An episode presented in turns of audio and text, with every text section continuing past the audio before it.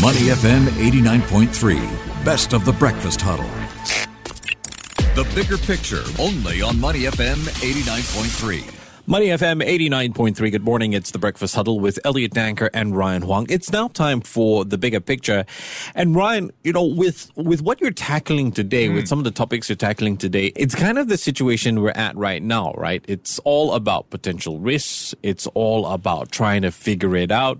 And it's a case of when all of this is finally going to implode as far as inflation is concerned. Yeah, pretty much all the top things on the worry list. So we've got inflation in the backdrop, that nine point one percent print, hotter than expected. That is just being felt across the board when it comes to potential rate hikes and what investors need to do, and fears of a percent, a recession across the horizon. Also, bank earnings overnight are also telling us something about the economic outlook, and it's not looking pretty. So let's get the bigger picture from Sanjay Gulgani. He is the C I O for Silverdale Capital. Morning, Sanjay. How are you doing today? Good morning to you. I'm fine. Hey, great to have you on, Sanjay. Now, let's talk about what has happened in the backdrop in recent days. You've just had a quarterly call with your clients, and this was the big concern here, the potential for more aggressive rate hikes. Sanjay, walk us through, what is your reading of the current environment right now, and what are the implications for investors? It's a very good question, and something which all the investors need to understand very, very well. So the key point is that inflation is, quote-unquote, being difficult to control. I would not say uncontrolled. Uh, and that's leading, feeding into higher potential interest rate hikes. What has to be noted from the investor point of view is that the peak rate hike is not changing significantly. So the Fed rate hike, which was expected to be around three, three and a quarter, despite the two quote-unquote negative surprise we received in terms of inflation data, still continues to be about three and a quarter to three and a half percent. So the first thing to keep in mind is that in terms of the Fed peak rates, Fed peak rates are not changing. Mm. What is indeed changing is that because of the aggressiveness with which the Fed is doing a rate hike and potentially is likely to do a rate hike, the recession, which was supposed to come by twenty twenty-four, has been preponed to twenty twenty-three. And as it looks, if the Fed does deliver one percent hike by end of this month, it could be preponed still earlier.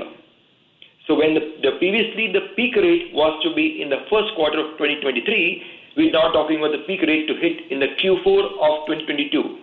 Yeah, so there's a bit of a front loading when it comes to these uh, rate hikes. So that might bring forward the potential of a hard landing. What's your reading here? What's the odds of a recession happening in the next twelve months, and what should investors be doing in this time? Look, it's impossible to do an uh, interest rate hike and not get the G D P slowing down. Mm. That's practically impossible. Whether the inflation comes under control or not, that's secondary thing. But increasing the rate hike, G D P has to slow down. There's no way out. Mm. And talk- uh, coming to your question in terms of recession, well, uh, technically speaking, we should be in recession pretty soon. So would there be a recession in the next twelve months? I would say potentially, yes. Full stop. You know, there's, there's, there's nothing much to debate about it in terms of what is happening. But what's more important is the last bit which talked about what should the investor do. And here is the point. Look, if you typically talk about the interest rate prevailing in the economy, we're talking roughly about five percent plus plus sort of yields for a five-year investment-grade bonds, which is brilliant. Now, can it go by half percent up and down? Yes. But if you're getting five percent, this is fantastic. And from the from the Singaporeans' point of view, all of us love properties.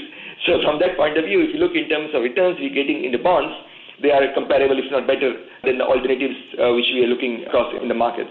Yeah, Sanjay, is there anywhere to hide when it comes to the equities markets? So if you look at what's happening across the world, there's uh, jitters around recessions. In China as well, even though they have some promises from policymakers about support, the property sector is still going through quite a bit of a hard time.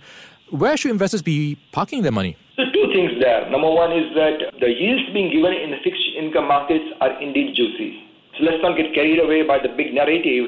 The five percent for five-year investment-grade bond is something which the world hasn't seen for the last almost fifteen years. It's a brilliant return to have. Of course, there's no end to greed, but it's a good, good return to have. Mm. Coming to equities, we don't claim to be expert in equities, but I want to highlight two points there. Point number one is this. If you look in terms of the way the narrative is built across out there, in terms of, for example, the S and P five hundred, the market is pricing in roughly about thirty percent plus increase in the earnings in the next three years. Mm. That's impossible to have, right? You can have a G D P coming down. G D P is production, my friend. So if the production, the revenues have to come down, it's impossible to have the earning per share going by thirty percent. So I would be very careful on that account. Having said that, you have also picked up the right point.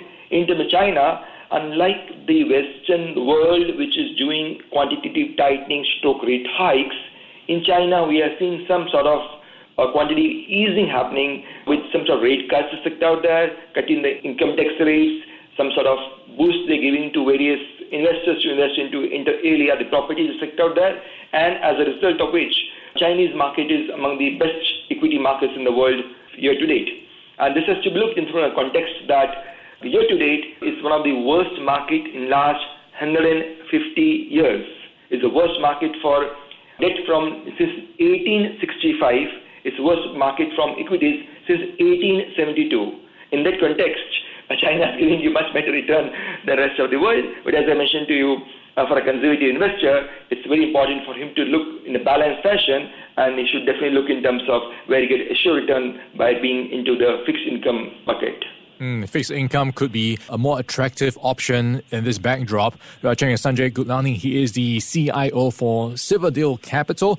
Now, Sanjay, we've had the earnings coming through from some of the banks in the U S overnight, including J P Morgan Chase and Morgan Stanley. By and large, disappointing on expectations, partly because of the backdrop, the uncertainty in the background, just holding back on investment fees. Also, they are putting aside more reserves for bad loans. Why are you taking away from the latest earnings season? What's your reading of what's happening here? Item there is provision for bad loans. That's the single biggest item people need to understand. Once the G D P slows down, what it basically means is the smaller enterprises, those who don't have a pricing power, would find difficult to pass on the cost. So the default rate in the lowest segment, unfortunately, will increase, which basically means the default premium asked by people would increase. And therefore, you have two implications there. Number one, the actual default will increase. And as you may have noticed, in the month of June, uh, we saw a big spike in terms of defaults already. I should admit from zero base, so it doesn't look as great. But we have always seen that in case of recession stroke slowing of G D Ps, we see higher default rates. So what the banks are doing is exactly the right thing and exactly what the investor should also do in a COVID manner. Namely, to keep away from low-quality companies, to keep away from non-cash-generating companies, and to stick to something which is regular cash flows sector out there. And the second thing which I wanted to highlight mm. is in these circumstances, fixed income makes more sense because of what I always tell to people, is a P to P. There's always pull to par. So while the bond price will also come down from, say, one hundred to ninety, we all know on maturity, it should give a par value back, barring, of course, any default, which as long as you stick to I G, you'll be safe. All right, we're chatting with Sanjay Gulgani. He is the C I O for Silverdale Capital. Sanjay, thanks for your time and have a great weekend in advance. Thank you very much indeed. It's a great talking to you and your, or your listeners. Thank you. Before acting on the information on Money F M, please consider if it's suitable for your own investment objectives, financial situation, and risk tolerance. To listen to more great interviews, download our podcasts at money f m eight nine three dot s g or download our audio app. That's A W E D I O. Available on Google Play or the App Store.